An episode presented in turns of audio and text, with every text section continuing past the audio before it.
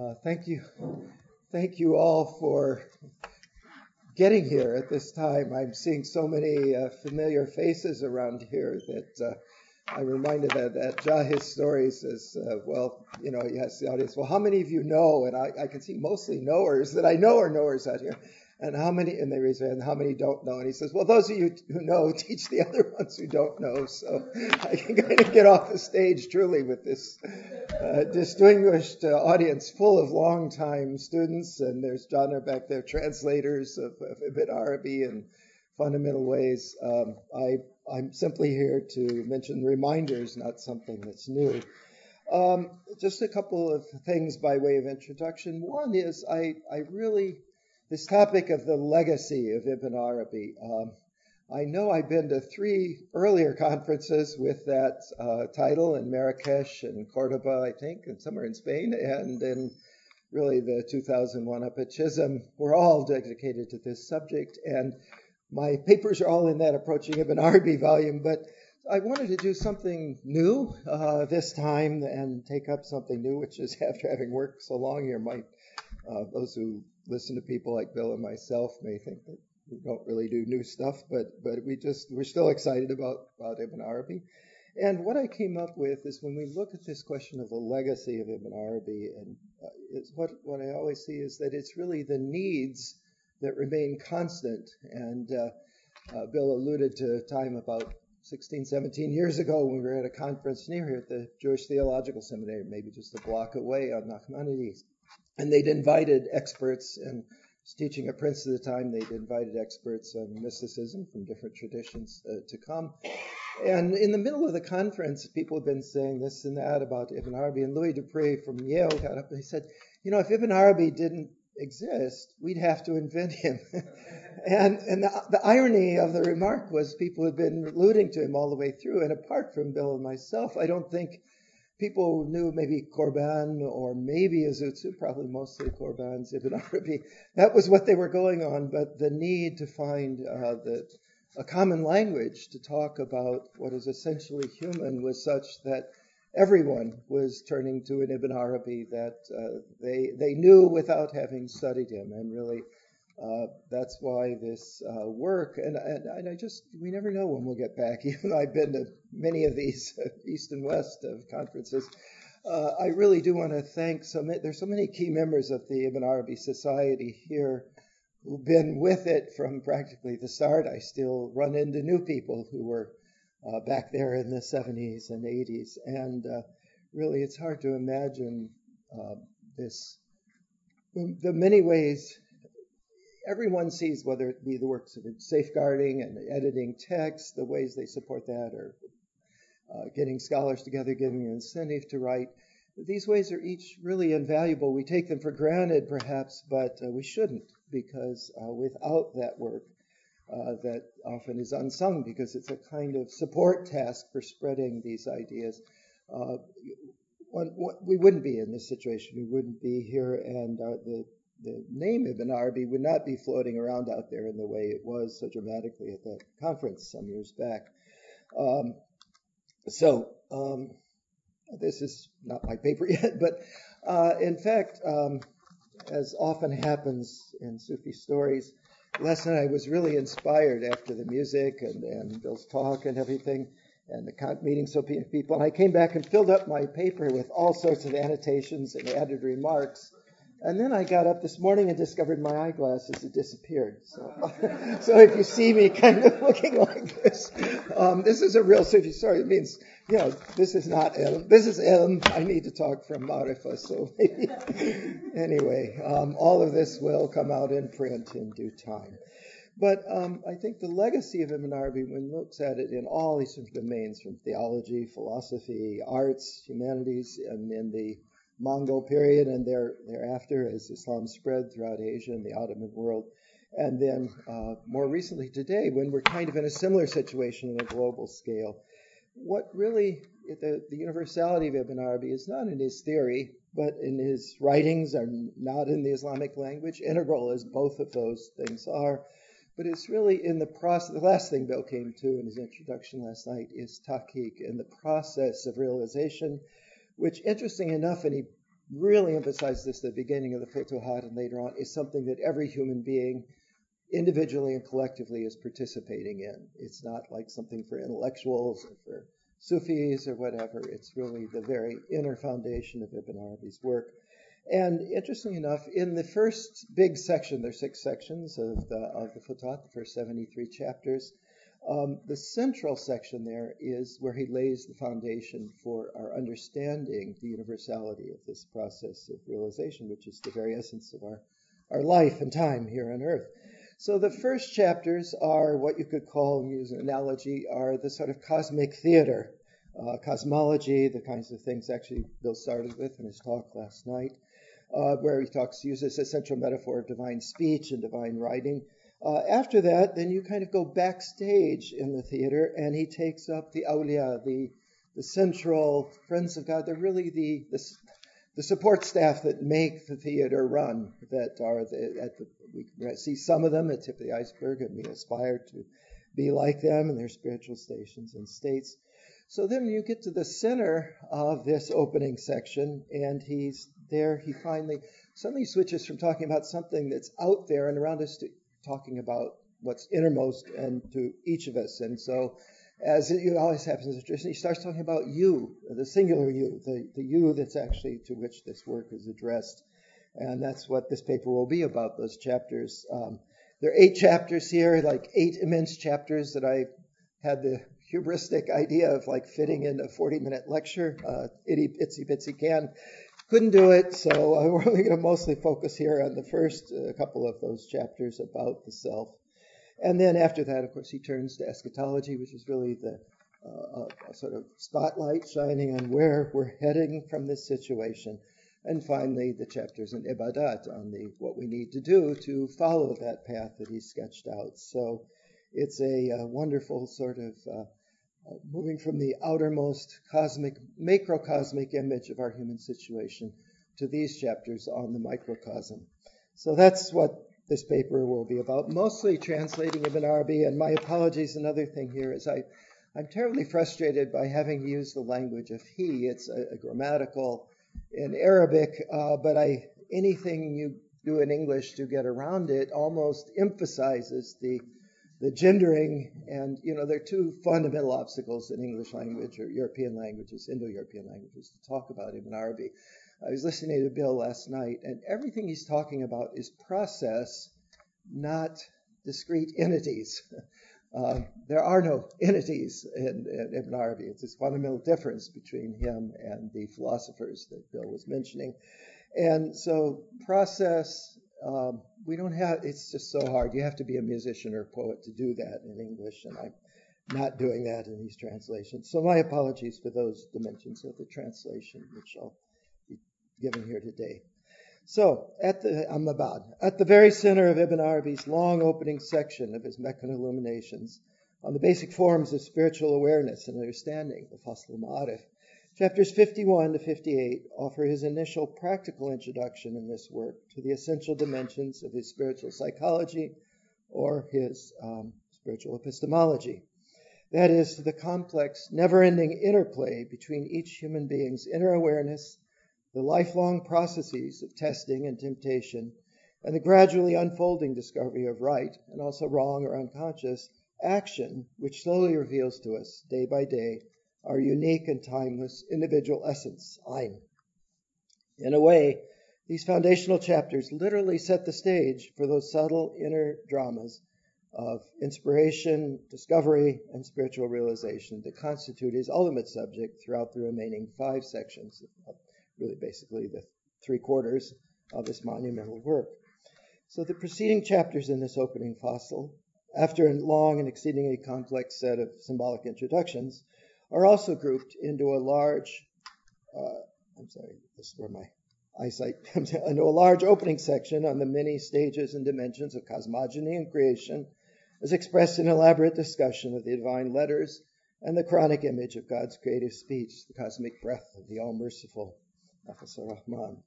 This cosmological framework is followed by a fascinating set of shorter chapters introducing the many uh, archetypal friends of God, the awliya Allah, who are at once our models and goals of spiritual aspiration and are even more essential guides and intermediaries in the spiritual path. Then the reader suddenly encounters these eight key chapters that dramatically switch perspective to the basic forms of our own and all human beings' experience of the spiritual life and its challenges and discoveries. Chapter 51 begins very concretely with the people of inspired cautiousness and discretion. That's the first of these essential chapters, the people of Wara. Those, Ibn Arabi says, who are, and this is quoting, who are the ascetics and abstainers, the zuhad, who have realized the way station of the divinely inspired breath of the All Merciful these ascetics, and by the way, the, this is really written in a kind of dialogue with the early Sufi writers. There are all sorts of allusions to Junaid, to uh, Qut al-Qulub, to Qushayri, to uh, many people that you will recognize when you read it as uh, Ghazali, as Ibn Arabi's forerunners. So these ascetics, ascetic here just refers to these uh, early Sufis, abstain at first from unlawful foods and livelihoods, which they are able to recognize as such almost miraculously to outside observers, because uh, God gives them hidden indications through which they recognize what is licit and illicit. Then the same, okay, uh, and again, these are trying to string together quotes here. The same unease and anxiety which they experience in their own souls leads them on to avoid many other spiritually distracting things, like the speech of other human beings, their very company, and so on, until eventually they completely withdraw from all human society, while God gives them in the place of that conflict ridden human company all sorts of inspired consolations, including the music of the winds and streams, divine litanies of remembrance and prayer, and converse with the animals and other creatures, until all their speech, like that of the, all the other creatures in the natural world, is only praise and glorification of God. Um, but they still still must wrestle in their wilderness uh, solitude, as Ibn Arabi reminds us here, with the paralyzing inner temptations of the jinn and their own thinking, and that heightened inner wrestling ultimately brings even these pure ascetics back to the inner spiritual processes of observation, learning, and discernment that are the much more detailed subject of the following chapters. And very often you can imagine what Ibn Arabi is talking here. Just imagine the long painting tradition of St. Jerome or St. Anthony, all of these early uh, desert fathers who, who, were the original monachoi, the original solitaries before monasteries were formed uh, out in the desert. So there's something almost uh, familiar and at the same time exaggerated about this chapter 51.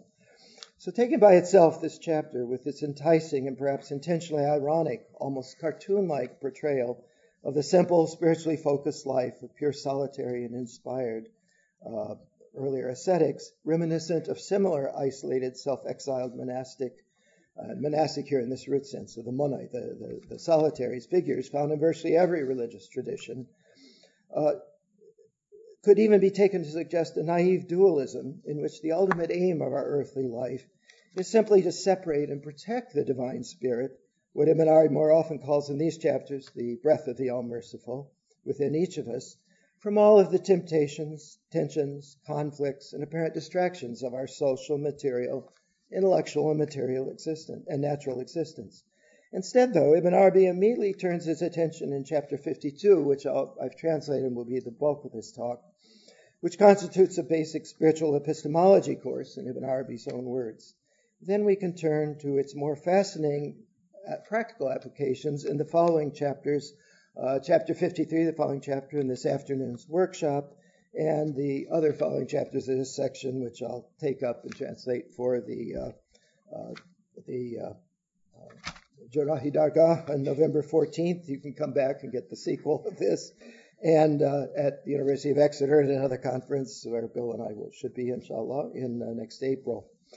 So the central subject of chapter 52 is the inescapable, providentially cunning inter, um, interpenetration, the makar Allah in the Quranic terms, or inaya, uh, of all of our human experience between the divine, literally spiritual elements of grace, illumination, and inspiration. Again, the breath of the All Merciful on the one hand.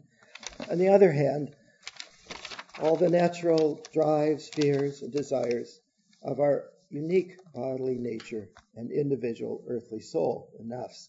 Uh, and by way of prelude to this translation, which we'll get to in just a minute, Here, Ibn Arabi, uh, because he starts with the spirit the, uh, and the literal spiritual dimension of our lives, separates off the word nafs or soul for speaking of all the other dimensions of the soul, even though, in fact, and throughout the rest of the Futuhat, he generally uses nafs to refer to all of these uh, different dimensions of our self, self and soul. Um, and also, the other thing is, those of you, many people here are involved in different Sufi traditions, and you're familiar with this kind of common shorthand of nafs for nafs al-amara, which is the more uh, earthly side of the human soul. Uh, so uh, this could be confusing. Uh, so again, he's always talking about the soul, but these different inner dimensions of our soul and self. So uh, it's the between these two poles, as it were, these two elements, the quintessential human task of discerning and learning from the changing constellation of these inner impulses of the individual soul is then, develop, then developed from a different perspective in each of the six following chapters. Chapter 53, for example, briefly mentions the practical outer and inner foundations of spiritual purification and harmony. Chapter 54, that's what we'll come to this afternoon in the workshop. Chapter 54 takes up the illustration of the different levels of understanding of spiritual illusions, or isharat, among the true spiritual knowers, the urafa, in contrast to the various groups of scholars of external forms, the ulama rasum, or the fuqaha. Chapter 55 takes up the constant challenge of discerning between our random thoughts and inspirations that come at times from Satan and those similarly uncontrolled intuitions transmitted from God, the angels, and the natural soul itself. Then chapters 56 to 58 analyze very deeply the complex roles, both positive and negative, of rational thinking, inference, and intuition in our ongoing inner processes of spiritual inspiration and realization. Here we might add, as can be explored more fully in another of this afternoon's workshops, that the ghazals of Hafez of Shiraz are almost all carefully constructed practical tools for exploring precisely this kind of complex process of inner discernment, serving as unique divining mirrors of the soul's deepest states and inclinations, whose transforming efficacy has been proven by multitudes of readers over many centuries. I'm glad that Axel was able to come down and uh, uh, speak of this dimension of Hafez, which, as I said, is just, uh, even in translation, it's like Ibn Arabi, not so much in a nutshell, but, but transmuted into the actual processes of realization that he analyzes in these central chapters in the Futuhat.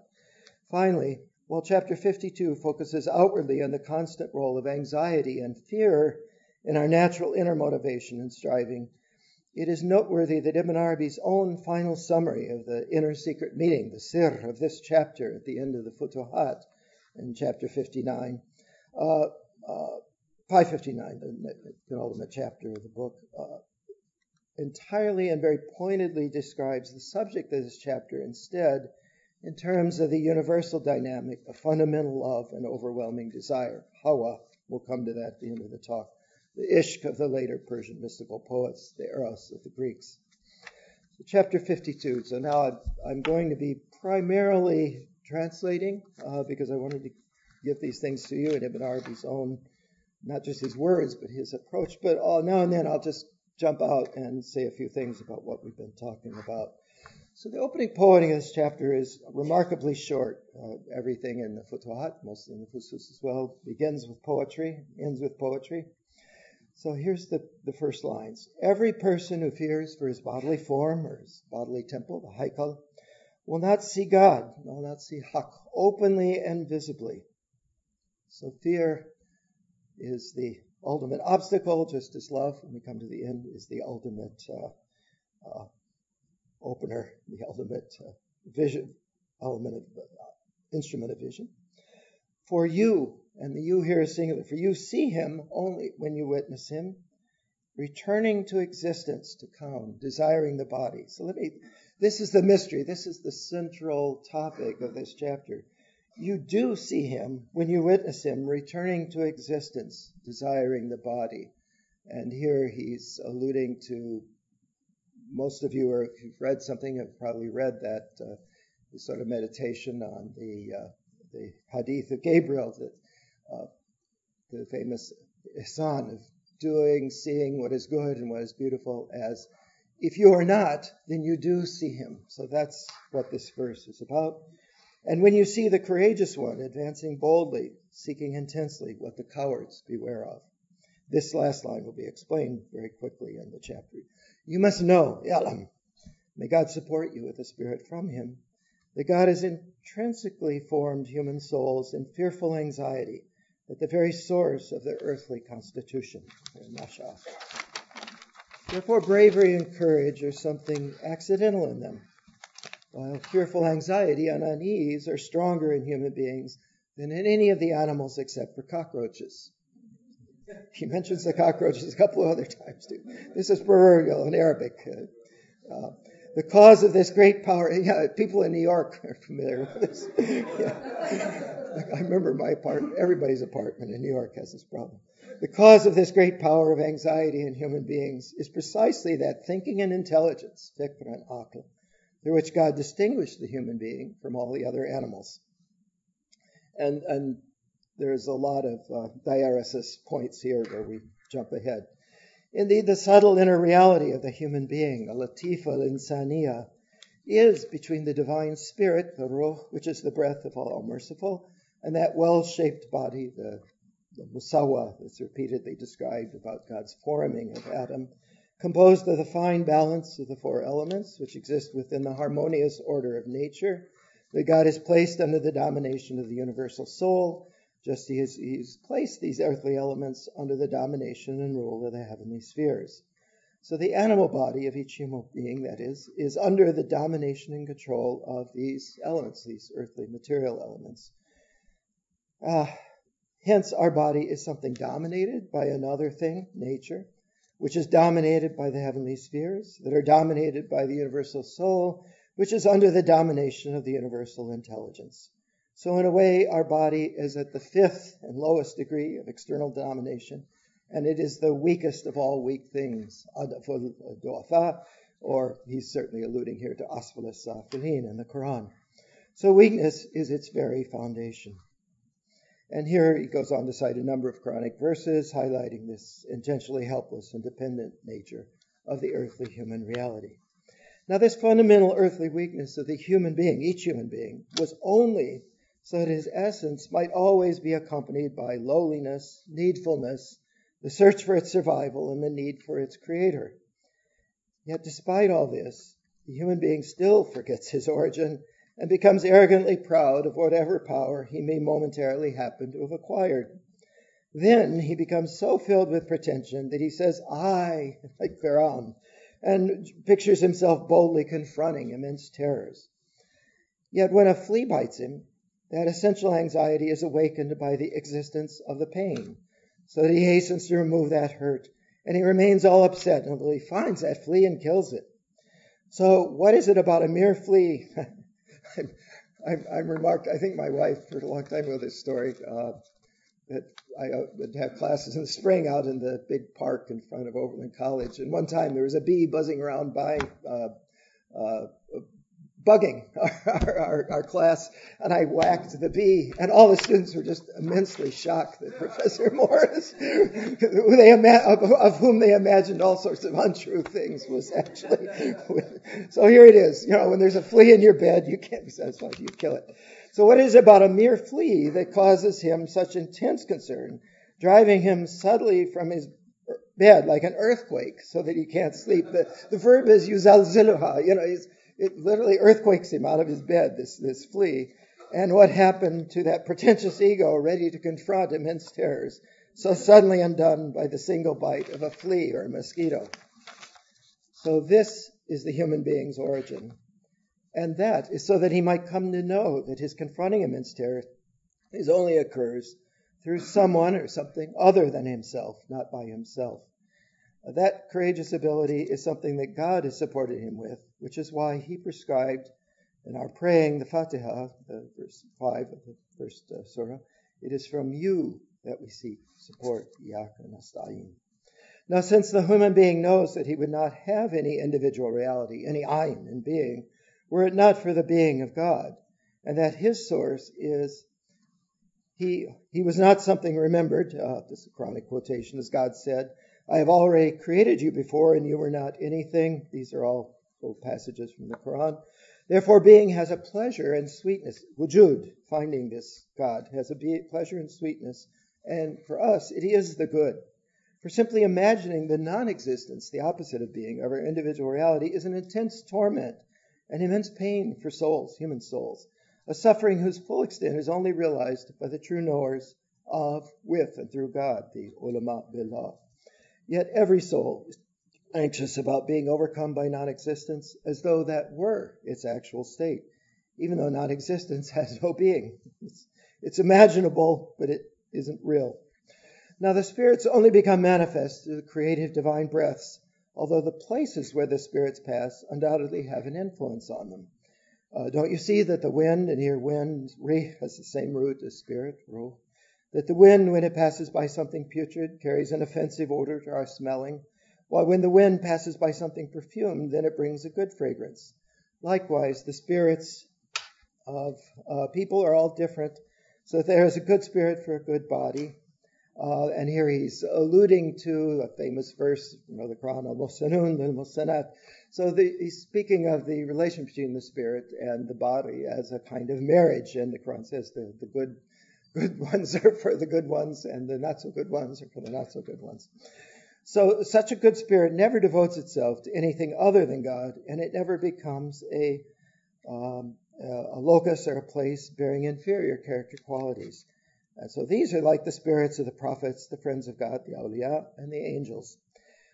But a bad spirit is for a bad body, so that it continually devotes itself to things other than God and being and to being bearing the lower inferior character traits.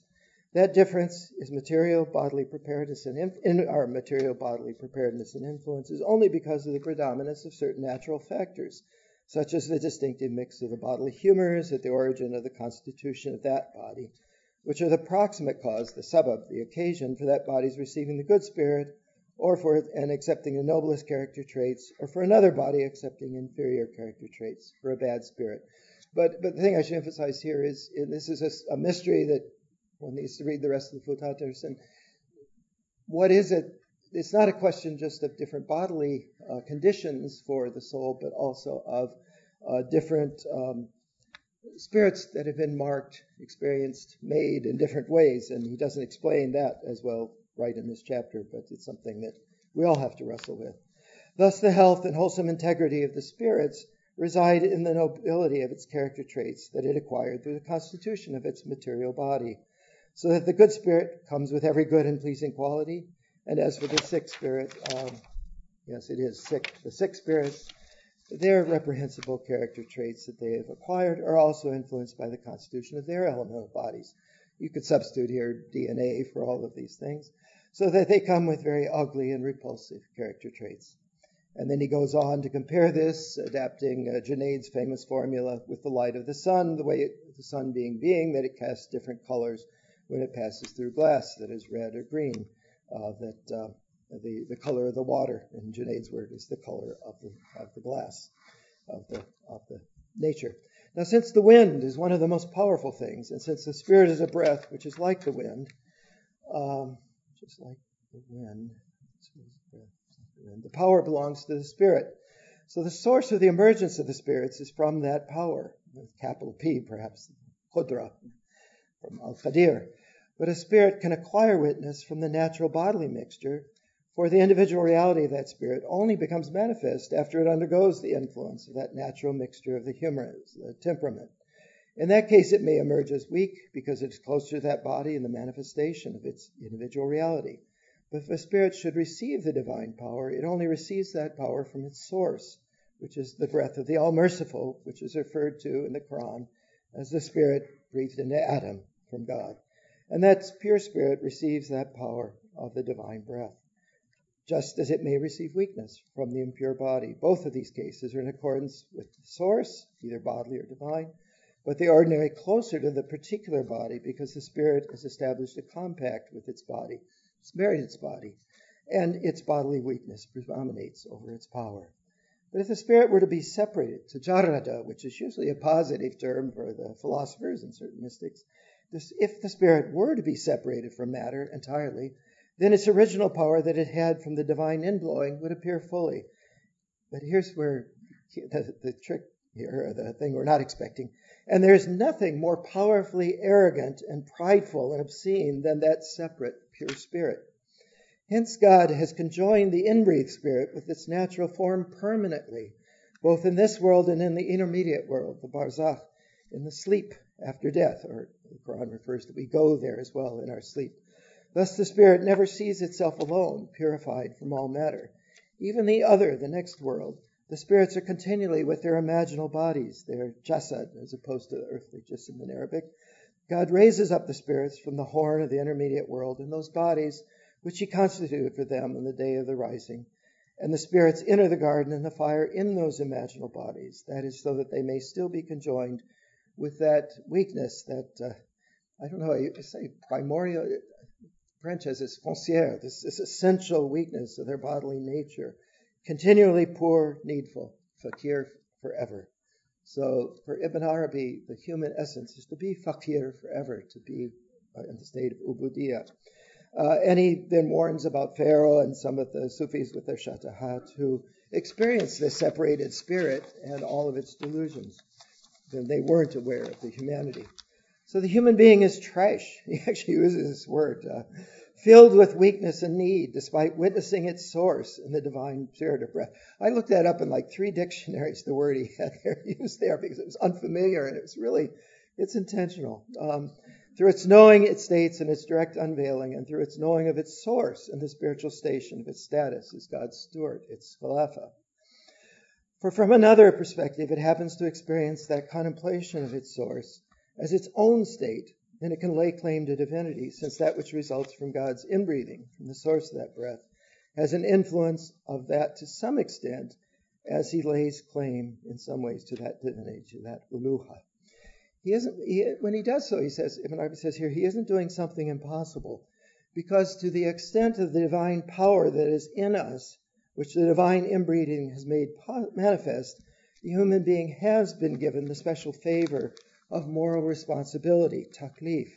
Since the divine, that is, there's a freedom here because you can't have responsibility without freedom. This is Ibn Arabi's foundation of human rights, which people somehow haven't figured out and started publicizing yet.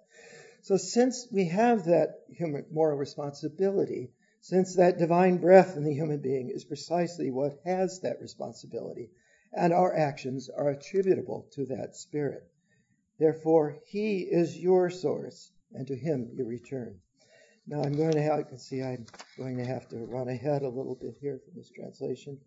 Um, we got a little late start though, so uh, what have we got? 10 more minutes? Okay. So, since the essential reality of the human being is like that, God frightened him in these revelations through that what he mentioned about the quality of those who are arrogantly prideful and their ultimate infernal destiny and the blackening of their faces in the fires. All of that prophetic warning is a preventive medicine for the embodied spirits so that they might stop in regard to manifesting their divine source and essence, Ein, with the weakness of their immediate bodily constitution. So the human being really is the son of his mother, that is, his earthly bodily dimension the soul, without a doubt, since the spirit, that is, the son of God or the son of the Father, is also paradoxically the son of the human being's divine nature. Uh, she, this bodily nature, has weaned us, we've grown up in her womb and fed on her blood. Nor does the human being ever cease to depend on food for the survival of this bodily frame, that is our skeleton or the temple of the spirit, the haikal. Thus, the enduring, the baqa, which God wants for the human being and is most appropriate for him, is through the being of this elemental bodily frame in this lower realm of life, dunya, and through the natural, and natural here doesn't have to refer to, it have like nature at all. It's simply nat- nature for Ibn Arabi is the embodied, the formed dimension of all creation and all of its levels. And through the natural, that is the imaginal bodily frame in the other life. But that enduring which is established there in the next life for the human being who is arriving there is only confirmed if he enters there as a servant. For the enduring that is established is only for the person who enters with the same taint of lordship of Rububiyyah in his soul. Uh, uh, I'm sorry, the person who enters with some lordship in his soul, so that because of this his gain is minimal uh, oh, I'm sorry, the, the enduring in the next world is not established for the person who has any kind of lordship in his soul. So his gain is minimal, no matter what he's experienced and done in this life. But the one whose servanthood is confirmed there in those gardens is a receptive servant, burning with aspiration to return to his source, so that God might bestow on him of his knowing and awarenesses what he has already prepared for him. And if he should leave for a yet higher state, or perhaps to return to this world, to another earthly role, as happens with the awliya, the prophets, and so on, he leaves us a light gloriously illuminated by him. For so those who return the Rajaun come back in a very different state. Um, and again, uh, I, I, don't want to exaggerate it, but my interest in the arts that Nick alluded to and, and other Islamic humanities here.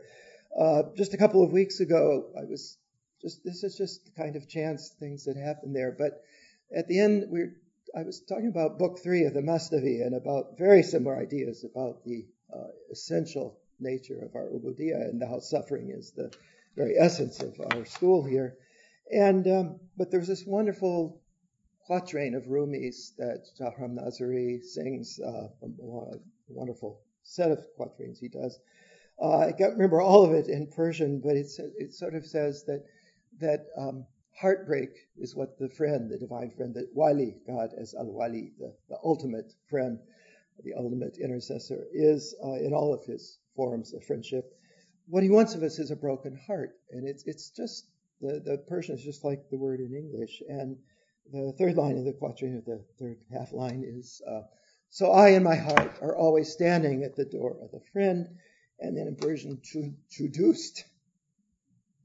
Dile shakaste midaradust.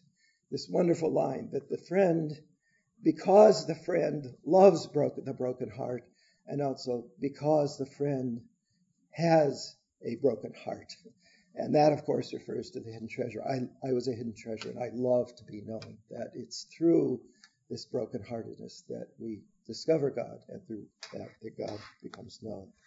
So to return to the Futuhat, therefore, Whoever is granted success by God and holds fast to his servanthood, his ubudiyah, in all of his states, even though he's aware of his divine fatherly spiritual source, gives due preference to his more proximate source on the side of his mother, is, the earthly dimensions of his soul, since he is undoubtedly from his mother.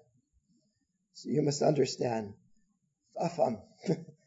so you must understand the inner knowing, the marifa of what we have bestowed upon you in this chapter. Now, uh, last page. That true understanding and inner knowing, however, depends on our recognizing, discerning, and realizing for ourselves the ever present role of another, even more fundamental manifestation of the divine breath within every one of each and every one of us. As Ibn Arabi explains so forcefully in his rhyming uh, summary of the innermost secret meaning of this chapter, by the way, and almost all the other chapters of the Futuhat in chapter 559, the very end of the book, that secret core of this transformational process is the transforming dynamic role of Hawa, Eros. As fundamental desire, essential desire, Hawa can and quite visibly does lead us um, to be to discover both the highest and the lowest animal dimensions of our complex human reality. And the remaining chapters of this opening section each highlight key aspects of that unavoidable human responsibility of discernment and choice, reason choice, along with the painful conditions of its dramatic unfolding. Yet, as love, there is no escaping that gradually unfolding destiny of our singular individual reality, our I. We discover our, our, ultimate reality. Since the two dimensions of this psychological and ultimately for Ibn Arabi, ontological and cosmological reality of Hawa, as both ultimate love and dangerously powerful existential desire, can sometimes seem so radically different or even opposed in English. You would lump these two words together very often in English. And though that tinge of blasphemous tension is not absent from Ibn Arabi's own provocative use of this Arabic term either, uh, and this is all developed in many passages in the paper I gave four years ago at the Open Center on, on Ibn Arabi's sort of manual of love, uh, when we were talking about Ibn Arabi and Rumi we will keep the paradoxical Arabic in this partial translation of this uh, final summary. Uh, I'm not going to do it though, and I, the Arabic I did it for a written paper, but I want to read it through twice. And these summaries are very interesting. Uh, Bill, is Bill here now? he's not with us, but I think if you want to sort of see some of these, he used a lot of these in his second long book in Ibn Arabi's uh, Cosmology, these summaries. But in the Arabic, they're raps. They're like um, rapping rhymed rhymed prose, such usually three, four, five syllables, uh, syncopated. You could actually give them without even knowing what was saying. Uh, so the English here is on the meaning, not the the uh, essential quality, peculiar, very peculiar quality of this long sequential summary of every chapter, of the inner meaning of every chapter in the Futuhat. But don't study anything in Ibn Arabi until you've gone to there and seen what he says there. So I'm going to read it twice. First with desire for Hawa, and then with love. And by the way, Hawa is um, what is it? Uh, our filmmaker friend was is doing this project, and I think it's 65 names of love in Arabic. It's, it's, it's unbelievable vocabulary. And Ibn Arabi is a poet, perhaps thought of himself that way much more than we do today. And he loves to play with these different meanings, these words, not just in the chapter of love, but throughout his all of his work. So Hawa is what happens when something swoops, a bird of prey swooping down on its prey.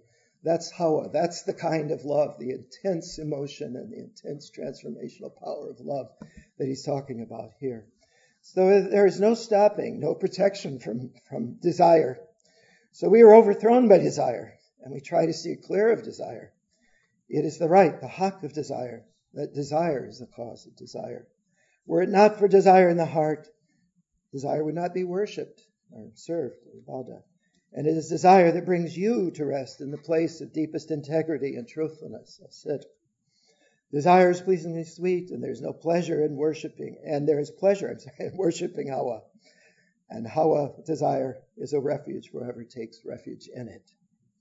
So it's the same thing, just translated different in English, but same words. There's no stopping, no protection from love.